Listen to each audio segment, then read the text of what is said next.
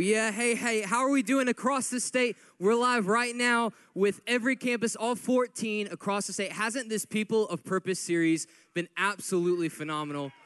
I have absolutely loved it. My name is Austin Duffy, and if I haven't got a chance to meet you, say what up to me. But hey, we got Fuse pastors all across the state, and we're one big Fuse family. And what I want to let you guys know is that I have great relationship and friendship with every Fuse pastor across the state. We are brothers. We're in this thing together. We lift each other up. They encourage me like you'd never know. And so Fuse happens in all these places, but we really are one big family, and our Fuse pastors are our brotherhood. And I'm so grateful for your Fuse pastor wherever you are tonight. And I wanted to come out and address this because there's not one room across the state tonight that hasn't been affected by the life of the man that we've got teaching tonight. There's this guy, maybe you've heard of him. His name's Brad Cooper. He sits on the lead team of our church. And what I need you guys to understand is that in 2007, Fuse was still just an idea in that man's heart. And we met in a mall in Anderson, South Carolina, and he had a laptop and he had a he had a conviction that Jesus wanted to do something in the youth in this state. And I myself sat 6th through 12th grade under this man's teaching, and I owe him so much. And I'm just so excited that we've had this amazing series, People of Purpose. We want to be people of purpose.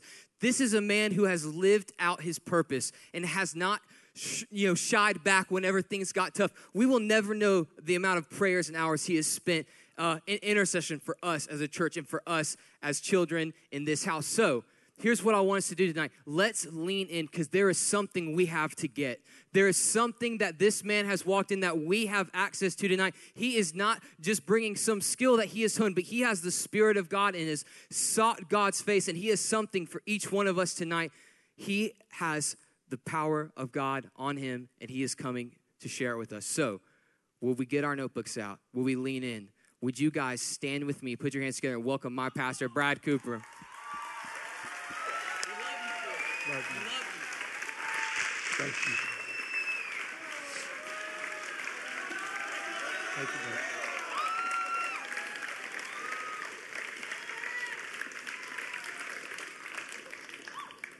you, Man. Hey, I love y'all. Um, I wasn't anticipating that. That's called, this is called getting got. Um, I was thinking earlier today. First of all, let me make a couple of normal statements. Um, I was trying to play basketball 10 days ago on my day off. It was Friday. It was 6:07 a.m. at the local area YMCA. I was playing with a bunch of guys that thought they were ballers. And I don't know if y'all know this about me, but I got game. I take the ball, I cross over. I take it from here, I go behind the back. I got him leaning. I'm ready to set him up for the crossover right in front of him. He's going to fall right here. So watch this. I'm like, bop, bop. I'm about to snatch him right here. I go to snatch him. I crossed him over so hard I broke my own ankles. It wasn't, wasn't really my ankle, it was my medial meniscus. I went to find out. My MRI said I fell on the ground because I literally, my knee just quit. And so now I have like this surgery that's going to happen in two days, but I'm not on crutches. So if you see me limping a little bit up here, it's because this guy right here has got a little bustedness to it, but it's all good. So if you guys want to throw a prayer up for me in the next couple of days, I'd be so grateful for that. Um, but that's why I'm limping tonight. So if I just kind of, you know, sit down in a minute, I may do that. I love Fuse and I love you, and I love every one of the Fuse folks on every single campus. Uh, Austin was just up here, but I was thinking about it earlier. Mm. And um, man, I just want you to know that you just might be here and you're like in the seventh grade or in the 10th grade and you're just thinking this is not that big a deal. But I'm telling you, what God's doing in your life right now is massive and it will carry you for the rest of your life. And so Listen, there is nothing special about me, y'all. There's nothing special about any of these leaders. The only thing special about us is that we know the perfect God of the universe, and He has got special plans for our life. And we've just said yes to that. And, and I just want you to know you can say yes to that. And He's got things He wants to do in you. And listen, you don't have to get a degree for that to happen. You don't have to have a certain amount of money for that to happen. You don't have to have a certain IQ. You don't have to be in a certain family or raised with a certain pedigree. You just have to say yes to Jesus. And Jesus will absolutely blow your mind. He'll do more in you than all you could ask or imagine if you just give Him your life. And so at the end of the night, in a little bit, you're going to get a chance to do that. If you've not done that, I want you to know you can do that tonight. Um, I haven't shared this publicly, my wife and I have not, but I'll tell you something. We're, we're today four weeks away from having our third child. We're excited. Um, Sunday is Mother's Day. My wife is actually going to be hosting the service. Um, she's uber pregnant and eight months pregnant, but she's hosting the service on Mother's Day. And she's got a little boy in her. And his name, listen, his name is Gaines. And his name is Gaines because of the thing I just told you. You see, God wants to do more. He wants to do more than all we expect, all we could imagine. That's what Ephesians 3.20 uh, 320 tells us. It's what Psalm 16 says. It says, in Jesus, that man, our inheritance is more that the lines have fallen for us in pleasant places. And I just want you to know, I don't know what you're coming in from. I, you know, I don't even know if you're like even listening or you're like looking at your phone right now, but I just want you to know God has so much for you. And if you'll lean in for like 20 minutes, I promise you I'm not going to waste your time tonight, okay? So if you got a Bible and you want to open it up to the book of Judges, chapter 13, 14, 15, and 16, it's the story of a man named Samson. And in this series, I love this series called People of Purpose because it is about a reality that I think every one of us needs to wrestle with. You see, my daughter, my oldest child, she's five. She starts kindergarten next year. We were just registering her the other day, and she's already in pre K. We're trying to get her ready for going into school. So she goes like a couple of hours every day to this like little pre K. And one of these questions that gets asked to her, and it gets asked of you, and it gets asked of all of us when we're growing up finish it if you know it. You're, you're growing up, and people come up to you and they ask you this question. They, they ask you, What do you want to be? You know it, so you've heard it. And we, we get asked this question, and it's a question about purpose. What do you want to be when you grow up? What do you want to be when you grow up? And here's the deal I want you to know that that question is something that every single generation wrestles with. I mean, Every volunteer here, young and old, anybody listening on YouTube or watching this later online, it, it doesn't matter if they're an American or, or if they're a, a, a, Brazilian. It doesn't matter what time period you were born in, right here, 2019, or you were born like back in the 1500s. Every single human, look at me, every single one of us wrestles with the reality of what are we meant to do? It's the question of purpose. Matter of fact, it's one of, I think, the four major things that God wants to show you in your life. He wants you to discover your purpose. And, and you've got one. And when, listen, when you discover your purpose, when you figure out what it is, you will live a life that makes a difference. You should write that down. When you discover your purpose, when you discover what you were meant to do on this earth, and you get a hold of this thing, or better yet, it gets a hold of you, you will live a life that has an incredible impact and makes a difference. Now, listen, the question that my daughter's been asked, what do you want to be when you grow up? I think is a good one. It's helpful, but it's not the most helpful. The better question, I think, is how do you want to be when you've grown up? Not what do you want to be, but how do you want to be? And, and honestly, this question of purpose is so ingrained into our culture and into our world. Um, it, it really does matter that, that you get this wrestled to the ground because here's what happens in high school. Okay, some of you high schoolers know this. Here's what happens in college. Here's what happens in graduate school. Here's what happens in your young career is people, they put this idea of what do you want to be when you grow up in front of you, but then everybody tells you to make the decision based on one of two things either these two things whatever's going to make you wealthy or successful. And those are kind of the major areas. And the, the third one's probably what's going to make you happy. Those, and so everybody tries to choose their college major or what they want to do by, by based on how, how can I make the most money? How can I get the most stuff? Because I know when I grow up, I want to have stuff. I want to have a house. I want to have shoes. I want to have cars. I want to have things. I want to have trinkets. I want to stack stuff. I want things. And so, listen, let me tell you this that's not what purpose is. That's not what purpose is about. And as a matter of fact, hundreds of years ago, these brilliant, brilliant, brilliant men and women got together and, and, and they recognized that they needed to answer the question of purpose. It was actually just post Renaissance, and Christianity was really, really going through a reformation. It was, if you're looking in your history books, it's right after the Catholic Church gets reformed, and now all of a sudden there's, there's people that have learned to read their Bible for the very first time. They're getting introduced to the things of God. They don't have to go to a priest to hear about the Bible. They can actually read the Bible in their own language because the printing press got invented. People were getting entrusted with the Spirit of God and learning about it. And, and, and, and they get together at this thing called um, the Westminster Catechism. It was kind of wild, okay? The Westminster meeting, and these church leaders, these brilliant minds of the day, I want to put it on the screen for you, they came up with our purpose. They really looked at the scripture, talked about it, got it together. And I want to give it to you because I think if you could get a hold of this tonight, it could change everything, okay? Here's what they came up with Our purpose, human purpose, is to glorify God and enjoy Him forever. That's it on the screen right there. I want leave it up on the screen for a minute. I want you to get a hold of this. It's not to make money. It's not to marry someone who's beautiful. It's not to have a have a, a second home at the lake or at the beach. It, it, it's, not, it's not to have cars and stuff. Look at it.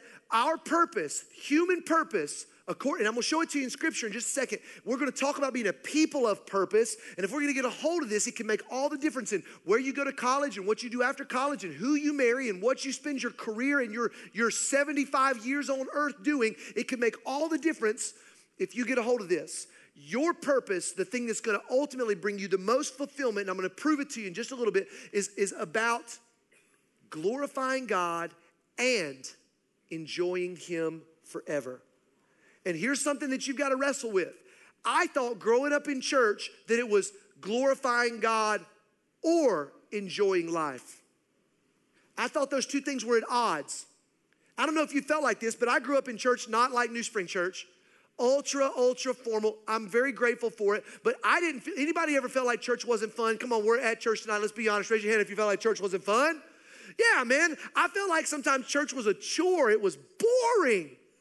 And it was like I'm sitting there and I'm playing tic tac toe on the back of offering envelopes, and I don't know these songs, and it was boring. And, and again, it was probably just my immaturity at the time, but church wasn't fun. And then I thought, really, I thought following God, doing the things of God, living a life on purpose meant that I had to like dutifully try to stop doing things and try to do good things. And, and it was all about my strength and my effort.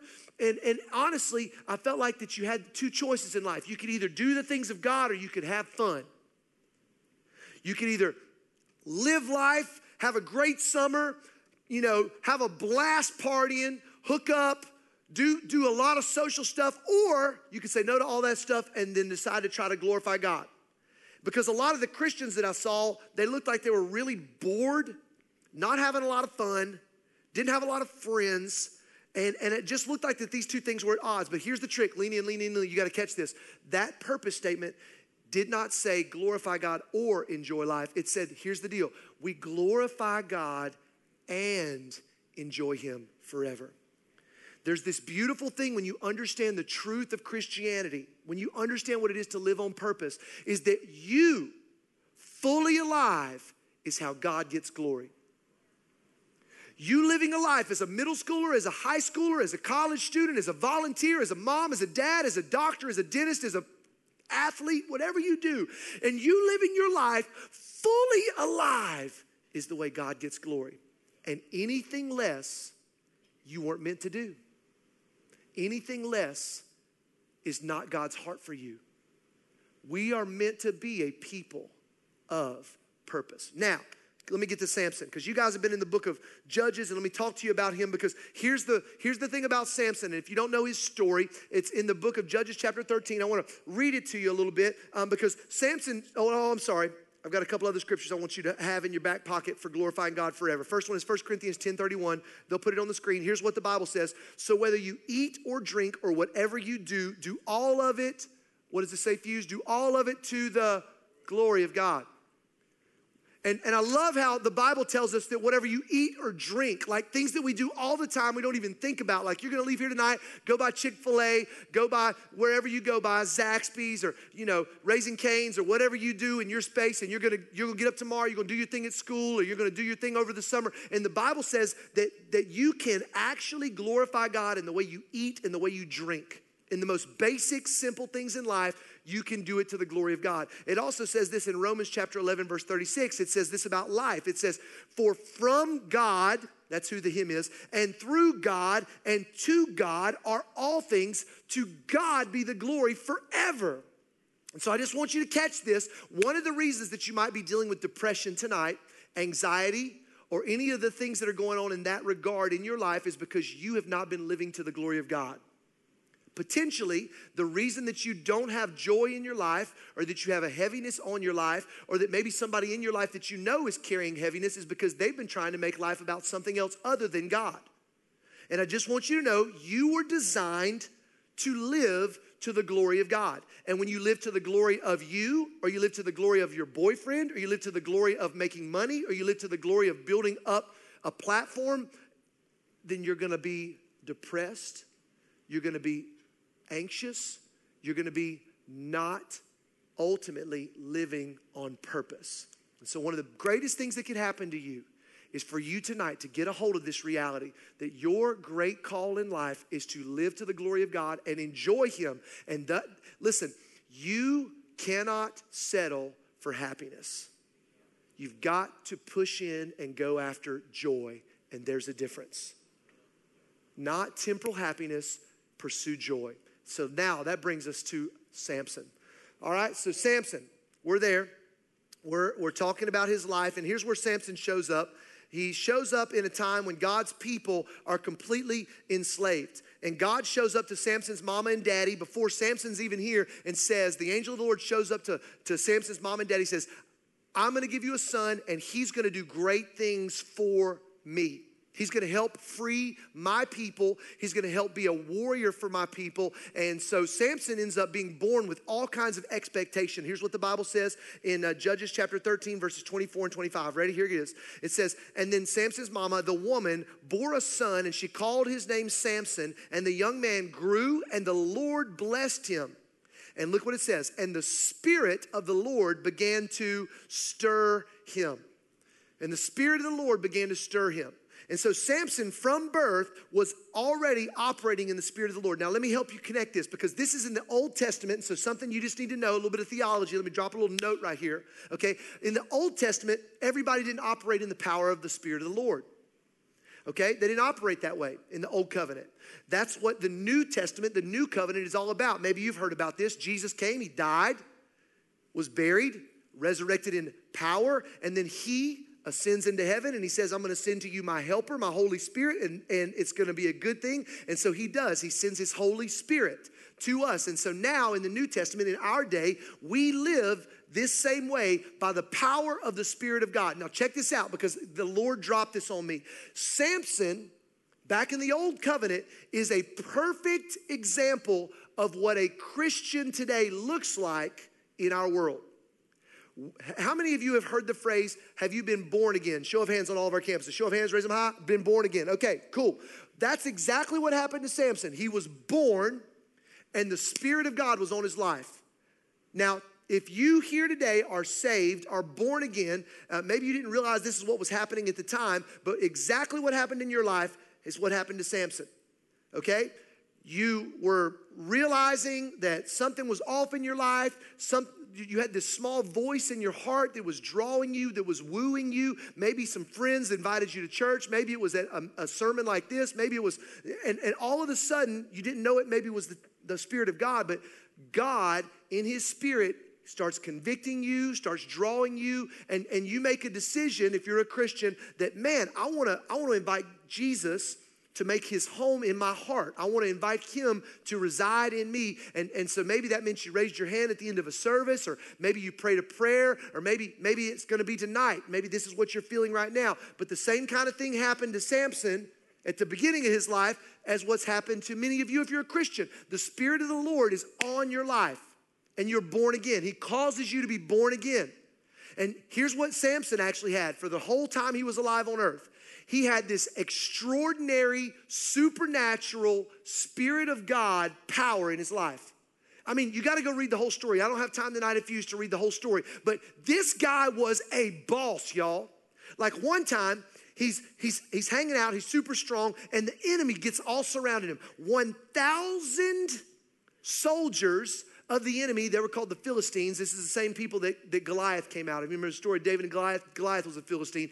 The Philistines surrounded Samson. There's a thousand of them, they're everywhere. And he looks down and he's got nothing to fight with, and he sees a dead donkey, like dried out over here, and he sees this skeleton. So he reaches down, grabs the jawbone of this donkey, and he just starts just busting all these soldiers. They got swords and spears and shields. And, and when the dust settles, 1,000 Philistines are dead, and Samson's gripping this jawbone, and it's like, whoa, dude, how'd you do that?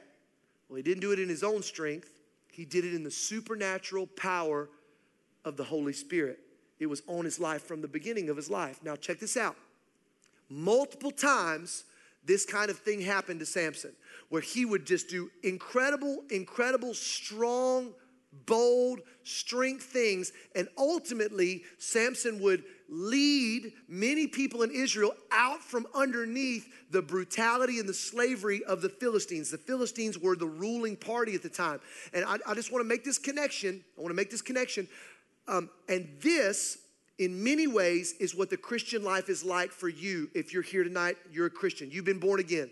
You were born again. The Spirit of God calls you to be born again. The Bible tells us when we're born again that we have the Spirit of God in us, and that many times in our life we operate in supernatural, not like pick up a jawbone and kill a thousand people kind of power, but like supernatural power. Like when you pray a prayer, Christian, things shift in the unseen. I don't know if you know that or not. When you when you raise your hands in worship and lift up your voice and you praise God like we were just doing on all of our campuses, things are shifting in the atmosphere around you. You might not know it, but where two or three are gathered, Jesus says, "I'm there with you also." The Bible says the words we speak, the words we speak bring faith into spaces. And you you have power and maybe you don't operate in it, Samson didn't operate in it all the time, but the Bible says if you've been born again, you have the power of God residing on your life. But check this out because I think Samson's going to help a lot of us. Samson is the perfect example in the Old Testament of someone who didn't understand the supernatural power of God on his life and he actually misuses it. And I don't want that to be us living today with the power of God on our lives, but not doing it on purpose. Okay, so check this out. Samson ends up growing up like many of us. You read his story, and, um, and the first thing that happens after Samson kind of grows up is he comes to mom and dad and he says, Mom and dad, I was walking around today in town and I saw her. She was fine. I don't know if he said that, but he, he saw her. Now, she didn't love Jesus. She wasn't a Christian. But it didn't matter because she was so fine. And he said, Mom and Dad, I want you to go get her for me. And um, that's the way they did it back in the day. Mom and dad went to talk to the parents of the other the person, and, and, and mom and dad pushed back. So they said, Samson, she, she doesn't believe like we believe. She doesn't believe in God. She doesn't believe in the promises of God. She's, she's, not, she's not who you are meant to be with, Samson. He says, I don't care. And I want you to see exactly what he says. He says this, in, it's, it's actually in chapter 14. He says, I don't care. Um, she looks good to me. Uh, uh, specifically, she, he says, she looks good in my eyes. Check this out. But Samson said to his father, Get her for me, for she is right in my eyes. Get her for me, for she is right in my eyes. And that phrase is underlined because the whole book of Judges is about these people that would do things that were right in their eyes and not God's eyes. You need to see this. This is where we go wrong. This is where we start to blow it. We, we, when we've got the power of God in our lives, but we start to do things that are right in our eyes and not God's eyes. And so Samson tells mom and dad, I don't care. I want her. And he does this not one time, not two times. There's three times it's recorded that Samson ends up going after women that he was not meant to be with, and he lets the passions of his flesh rule him. And so here's what I need you to know. I know we're coming into summertime. Next week is FSKO. Tim Ross is going to be here. It's going to be litty too fitty. And then we're going to get into a, a month of June is coming. It's going to be awesome. I mean, people are going to be at the pool. People are going to be at the beach. People are going to be at the lake. Everybody's going to be like wearing their, their bathing suits and everybody's going to be taking selfies and everybody's going to be wearing their bikinis. And, and it's going to be, there's going to be beautiful people all summer around you all the time. And, and you're going to have passions start to well up in your life and just side note, that's way normal. But here's what I want you to catch. Not just not just passions for the opposite sex, but you're going to have passions and cravings to do things in your life with your money, with your free time, with your platform, with your sport, with your brain, with your friends. You're going to have chances to let cravings and passions drive your life. And that's what Samson did. He had the power of God on his life, just like many Christians do. But he decided over time to say yes again and again and again, not to God's ways, but to his passions. All right? Not to God's ways, but to his passions. Here's what I want you to write down. I want you to write this phrase down. Passion must be submitted to purpose. All right? This is massive. And this is this is something that is so so helpful. I wish somebody had told me this when I was your age. Passions aren't bad. It's not bad to think he looks cute, ladies. Fellas, it's not bad to go, she's beautiful. It's not bad to go, man, I want to make a difference. And, and it's not bad to think about, and maybe I don't know what your passions are. Maybe you are absolutely so passionate about fashion. Like, seriously, you see it before anybody else does. You read blogs and you look at Instagram accounts and you follow what's going on in Tokyo because you know that in Tokyo, they're the front end of the fashion curve. Maybe you're watching what's going on at the Met Gala tonight and you've been kind of keeping up with it because you're like, no way, that's not the fashion edge. You're looking and seeing what's going on. Fashion is your thing. And you're like, okay, I'm trying to figure out if I'm gonna live for Jesus or if I'm gonna live for fashion. And I just wanna check this out. I want you to know that passions for fashion aren't a bad thing. And you don't have to make a choice. What you've got to figure out though is how your passion for fashion is submitted to the purpose of God. And maybe that's not your thing. Maybe you're like, bro, I am I don't care anything about fashion. And the person beside you is like, we can tell. Just kidding, just kidding. Burn, sorry. Um, stop pointing, all right? But here's the deal. Maybe your thing is you are passionate about sports. I mean, passionate. Maybe you're passionate about the sports you play, or maybe you're passionate about keeping up with sports and you love stats and analytics and you keep up with what's going on in the playoffs. And here's what you're playing Moneyball and you're checking all the algorithms out and you've got a passion about sports. What you've got to figure out is how you get that passion submitted to God's purpose. But here's where people blow it, and here's where Samson blew it. When our passion, I want you to write this down, when our passion outruns God pur- God's purpose, it hurts us and it hurts others. And this is what this is what happens in people's lives is they think you've got to make a choice. I can either live for God or I can live for these things that I'm passionate about. But what you've got to do is you've got to realize that the greatest thing we live for in all the universe is to the glory of God, and that my passion has to be submitted to that, that it bows its knee to the glory of God. And now I live fully alive in that direction. And I figure out how I can make football about the glory of God. I figure out how I can make fashion design about the glory of God. I figure out how I can make neurology and brain surgery and science about the glory of God, politics to the glory of God, being a mom to the glory of God, raising kids as a dad to the glory of God, working a nine to five, babysitting, being a lifeguard at the pool this summer, and I, am passionate about making money, but I'm gonna figure out how to do it to the glory of God. And because here's what happens if your passion gets outside of God's purpose and you live for it, ultimately it's gonna hurt you and it's gonna hurt others around you. And listen, if you'll take it from a big brother, I've seen it happen. I could sit up here and tell stories that would break your heart, but you know what? Right here, in the story of Samson, that's what happened. You get to the end of his story, you can go read it tonight. It's, it's right there at the end of chapter uh, 16. Samson ends up chasing his passions and getting out from under God's purpose in his life. And ultimately, the Lord removes his power, his spirit from Samson. And ultimately, Samson ends up being enslaved by the Philistines. They actually put him around a mill. You guys know what a mill is? Okay, back in the day, you didn't get to go to the grocery store and buy grain or buy bread. You actually had to get it from the field, put it in the mill, and then they would put a donkey or a really strong man named Samson around the mill wheel. And Samson literally pushed and would grind the grain of the mill wheel all day long. And they cut his eyes out, they blinded him.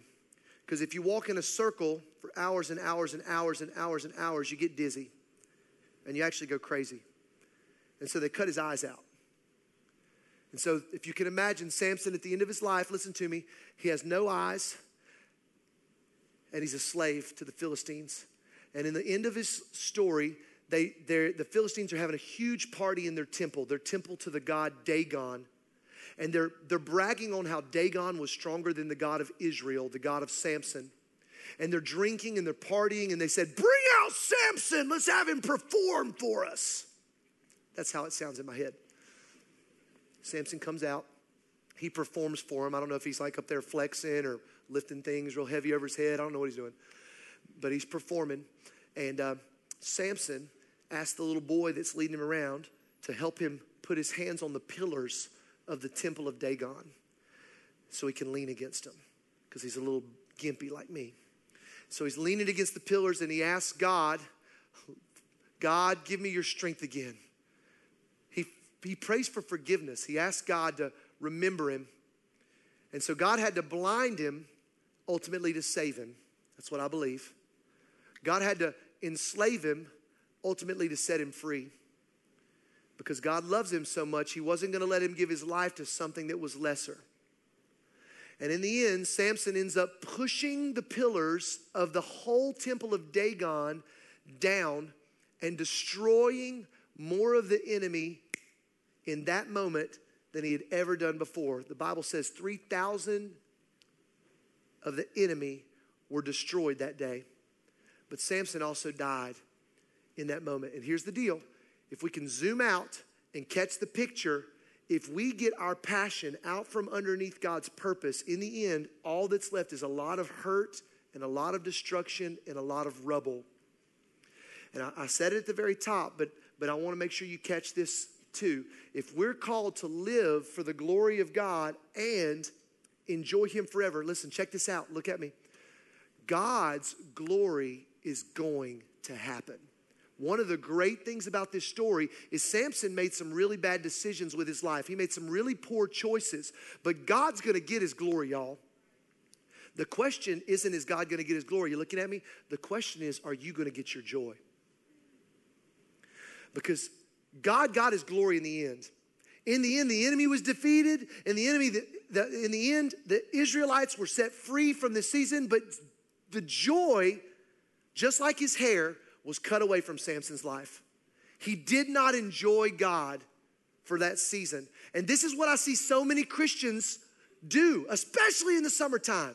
Especially, and that's why we're preaching this so hard tonight. That's why I'm, i really feel like that this was why I was invited to preach this tonight. Is that, man, you have been born again. You've got the Spirit of the living God living inside of you. You have been moving, maybe even perhaps this year, in some really powerful ways. You've seen God do powerful things in your life and in your friends and in your group. And God's gonna get his glory out of your life. But the question is, are you gonna get your joy? And this is the mystery of the Bible. God has sovereignty, but he gives us this really beautiful thing called choice. And Samson had choices to make again and again and again. And you and I have choices to make with our will. We get to decide if we are going to give in to little small happiness that looks like it would satisfy us, or are we gonna trust God? And are we gonna go for it? And ultimately, He's gonna reward you with joy. Joy is the reward of a life of obedience. You can write that down. Joy is the reward of a life of obedience. Here's what I want you to also put on the, the notes. When our passion is submitted to God's purpose, it fulfills us and it helps others. That's another way to say it. When our passions whether it be fashion or sports or, or medical pursuits or being a lawyer or a politician or being the best mom or dad or be, when our passions are submitted to God's purpose, we get fulfilled, we get joy, we get it because joy is a, one of the fruits of obedience. But not only do we get filled, it ends up blessing everybody else around us. And this is what God has for you. This is what being a people of purpose is all about. I, uh, I have a, a lot of lot of respect um, for uh, preachers of old. And one of the preachers of old that I really loved what he did because I think he, he got this right was he submitted his passion to God's purpose is a, is a guy named Martin Luther King Jr. Anybody ever heard of him? MLK. Um, I, was, I was a political science and communication studies major in college and I had a specific focus in African American protest rhetoric. And I loved that because I studied some people that, that, man, blew my mind. They changed culture. And one of those men was Martin Luther King Jr. And if you haven't researched him, if you haven't studied what he did, you ought to go and do it sometime. It'll blow your mind. But ultimately, he talked about doing non-violent protests. He wanted to see change happen. He had a passion to see change occur, but he was submitted to God's purpose. And so he didn't want to do it with, with sword or with guns or with batons. He wanted to do it non-violently. And so he was submitted. He took his passion and he submitted it to God's purpose. But he had a mentor in his life. And any great leader has mentors in their life. They have a great small group leader. I want to tell you one of the quotes from one of the men that mentored Martin Luther King Jr. His name was Dr. Howard Thurman. And Dr. Howard Thurman said this quote. It's going to pop up on the screen. I'm going to read it off there. He says, Hey, and I can just hear him telling Martin this. Hey, Martin, don't ask what the world needs. Ask what makes you come alive, Martin, and go and do it. Because what the world needs is people who have come alive. Man, that man, that gets me going right there. Look at it. Go ahead, put it back up. I'm sorry. Look at it. Don't ask what the world needs. That's the wrong question. But instead, ask what makes you come alive and go and do it. Because what the world needs is people who have come alive. And I just want you to know that's what this ministry is trying to do. That's what this series is about that we want you to be a people of purpose, a passionate people of purpose. That's what this church is about. We want you to discover your purpose. It's one of the, the four major promises that I believe God wants you to discover. Because when you discover your purpose and you go after it passionately, and you get those things aligned, you live a life that makes a difference. And you do it again and again and again in every season of your life, over and over. But listen, Samson had God's Spirit on his life. But in the end, he ended up having a lot of rubble and a lot of hurt because he did not submit his passions to God's purpose. That's why you need groups. That's why you need mentors. That's why you need to be here as much as you can over the summer. That's why, man, that's why we're doing Gauntlet. That's why we're doing FSKO, is because we want you guys to get to the end of your lives, just like that quote said, and go, man, I lived life fully alive the great writer Mark Twain has a quote that's, man, it's sobering to me. It says this Mark Twain wrote this. He said, Most men die at 27. And you're like, No, they don't. I know lots of men that aren't dead at 27. Comma, we just bury them at 72. And the point of that quote is there's so many people that get into their 20s and they lose the zeal and their imagination and the wonder and the passion of their youth, and life hits them in the face. Bills hit them in the face. Marriage hits them in the face. Having kids hits them in the face. Having to work a nine to five hits them in the face. Maybe you've had some of this happen to you. And so life comes at you.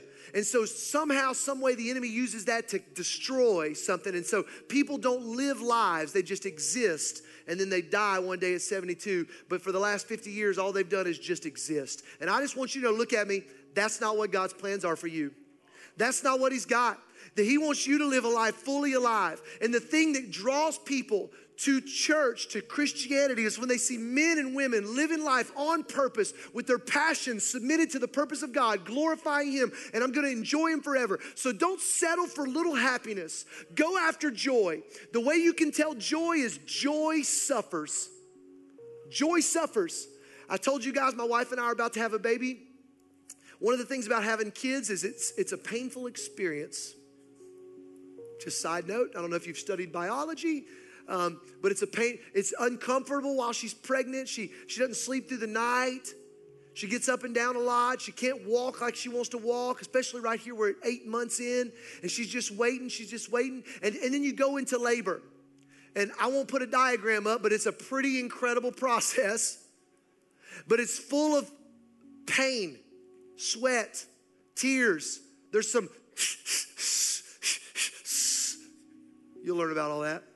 There's a little bit of yelling. The nurses are like, just yell, just yell. And she's, push. And she's going, ah. And she's holding my hand, and I'm going, ah. But listen, here's the point. But it's for joy because you have a new chi- you have a new child. And as soon as mama's holding that baby, she's so happy. She doesn't think about the pain. She's so overwhelmed with the emotion of the gift that God's brought into our lives. It's beautiful, it's joy. It's not happiness. And that's what God has. There's some things, and it's gonna be a, there's gonna be some really tough things you walk through, but when you walk through knowing that you're glorifying God, there's joy in it. That's how Jesus went to the cross, by the way. It said, For the joy set before him, Jesus put the cross on his back. He despised the shame. He took shame so that you and I don't have to carry shame anymore. He got nailed up there so that you and I don't have to live eternally apart from God. He made a way for you and I to have our sin and our shame forgiven forever so that you and I could come into a relationship with Father God. And that's on offer tonight. And that's where many of you might need to start. And that's where many of you might need to be reminded that God has made a way for you to be a part of His family and for you not to just live, but to live a fully alive life. So, on every campus, do you mind doing this? Would you bow your head and close your eyes? And I want to give all of our campuses a chance to just, your heads are bowed, your eyes are closed, and here's why. Right now, we're joining with God looking inside. And let me just ask a couple of questions Are you alive? Have you been born again? Have you ever had a moment where the Holy Spirit has spoken to your heart and you have said yes to Him? Yes, I want to receive your forgiveness on the cross, Jesus. Yes, I want you to make your home inside of me. Yes, I want to receive your new identity, not my old identity. I want to receive a new identity. Has there been a moment where you've done that? If not, in just a moment, I'm going to let you say yes to Him. He might be speaking to you now. The other group of people in the room, maybe you are a Christian, but man, you don't feel like you're alive. You just feel like you're kind of going through the motions, going to class, studying, getting ready for the semester to be over, getting ready for the summer break to happen, getting ready, just kind of going through the motions. You're going through the seasons, you're just doing it. Man, God's got some some real life he wants to give you. And maybe tonight is it. Maybe tonight God is really stirring you up to discover your purpose is to glorify Him and to enjoy Him, not to just trudge through life, not to just make it, but to live fully alive. And in just a moment, I'm gonna give you a chance to respond as well. So let's go back to that first group. If tonight's you wanna say yes to Jesus, you wanna say yes and invite Him to come and live inside of you, His Spirit to come and live inside of you, to direct your path if this is your moment right now, I want to pray a prayer for all those people that want to do that tonight, young and old. If, th- if you want to pray that prayer and ask Jesus to let you be born again, a new identity, get a fresh start, a clean slate, if that's you, heads are bowed and eyes are closed, but I just want you to raise your hand up over your head right now. I'm not going to count. If that's you, just slip your hand up right there. Go ahead. Just in boldness. Don't look around, not taking a popularity poll. This is for you. God wants you to be invited into the family. He wants to forgive you. He died on the cross for you. He wants you to live a life fully alive. And that can start right now if you would just respond to that Holy Spirit voice inside of your heart. Just lift your hand. Say, That's me. That's me. I'm going to be quiet for a moment. And if that's you, just slip your hand up. Awesome. Awesome. Awesome. Anybody else? Awesome. Praise God. Come on, any young men need to say yes to Him tonight? Stop living for yourself. I feel that. I feel like there's some young men in here that need to say yes. Anybody else? Awesome. All right, if your hand is up, you can just slip it right back down.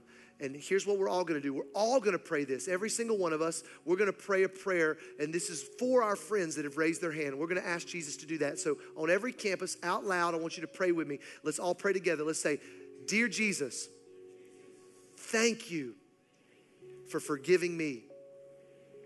Thank you for making a way. Jesus, come and live inside of me and direct my path for the rest of my life. Thank you for giving me a new identity. Thank you for never leaving me or forsaking me. I love you, Jesus. Amen. Come on, on every campus, let's put our hands together and celebrate. No, seriously, let's celebrate. God changed some people tonight. Don't let that get old. In this room, I saw several hands. I don't know what's happening on your campus, but we can celebrate. God's doing it everywhere. Everybody's eyes are up. Now, here's what I want to do the lights are up on every campus. You're a Christian. Maybe you're a volunteer. Maybe you've been a Christian a long time. Maybe you've been a Christian for a short time. But if tonight you felt something turn in you and say, man, I want to take my passion and submit it to God's purpose. I want to do that tonight. I don't want to live for me. I don't want to live ch- chasing my fashion passion and doing that over here. I want it to be submitted to God's purpose. I don't want to be living for my athletics or my platform over here. I want it to be submitted to God's purpose. And I want to let you do this in front of every single person in here. Okay? I want you to feel the power of this. If you know tonight that that's you, you're already a Christian, but you want to live a life with your passion submitted to God's purpose. I want to invite you to just simply stand to your feet. I want to pray for you. We're going to be quiet, but if that's you, amen. Amen. Amen. I want to invite you to stand to your feet on all of our campuses if that's you. Amen. Amen. We're going to be quiet. I want people to feel the decision you're making. You're making a choice. I want to I want to make my passions under God's purpose. Let me make you a promise. If you do this, it's going to fulfill you. Not going to be easy. There might be some pain involved, but it's going to not just fulfill you and give you joy, it's going to help others. You're going to help others. The best ideas come out of people like this. The best organizations come out of people like this. The best moms and dads come out of people like this. The best medical doctors and business leaders and politicians come out of people like this that say, I want to take my passions that God's put in my soul and I want to submit them to His purpose. And so I want to pray for each one of you that are standing on all of our campuses. So, leaders, can we move to these folks? Friends, can we move to these folks? Let's put a hand on the shoulder. I'm going to pray. And then when I say amen, worship leaders are going to take over on all of our campuses and we're going to go for it for the next few minutes, okay? Put a hand to the shoulders of those folks that are standing. Let them know that you're proud of them. Hey, I'm going to pray, but I want to invite you to go ahead and pray. If you're their small group leader or you're their friend, go ahead and start praying out loud over them. That's okay. Just pray a prayer over them. Father God, thank you for these young people that recognize that you've put a passion in their heart and that this world doesn't need people to just go and try to do things. The world needs fully alive people, fully alive young people that are changing the generation, that are making a difference with their passion submitted to your purpose, ultimately, God, so that you get the glory and we get the joy. And in the fallout of all of that, the world's gonna get the good. So do it, God. Make it so. Let this not be an emotional moment at the end of Fuse, but let it be a lifestyle that we all live. And God, I pray we all take inventory of our lives tonight, old and young. And we ask ourselves the hard questions Are my passions submitted to God's purpose? And if not, God, do some work in our souls. Cut away the things that need to be cut away and encourage and challenge the things that need to be encouraged. We worship you now and we look forward to what you want to do, not just tonight, but next week at FSKO.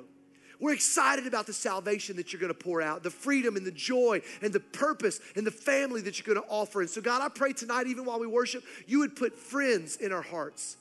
You would put teammates and classmates in our minds. And that you would give us the boldness this week to go out of our way to be a bringer next week. And that we get to see incredible fruit as our friends step over the line of faith, as our friends step across and begin to walk in freedom. And this summer would be the best summer we've ever had. In Christ's name we pray all of this and we say together, Amen.